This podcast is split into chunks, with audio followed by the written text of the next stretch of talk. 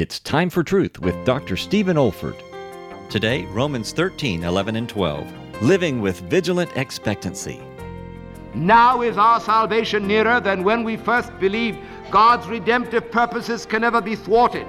His salvation is not only related to the past or to the present, but also to the future.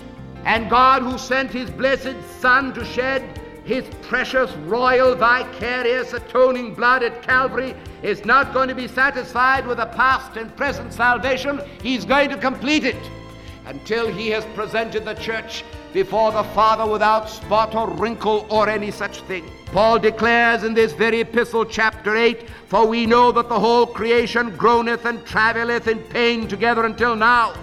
And I want to tell you that every minor note from the bird, every growl of the lion, every rotting carcass, every cry of the ghetto, every open sore of battle strewn bodies is a cry and a groaning of creation for the emancipation of a cosmic work which Jesus Christ did once and forever when he cried on the cross, finished! And God says, I will finish it.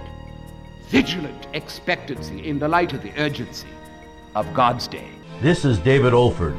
You have been listening to a message from God's Word delivered by my late father, Dr. Stephen F. Olford, who went to be with the Lord in the year 2004. If you wish to learn about our online resources or learning events at the Institute for Biblical Preaching, our web address is olford.org. That's O-L-F-O-R-D dot org.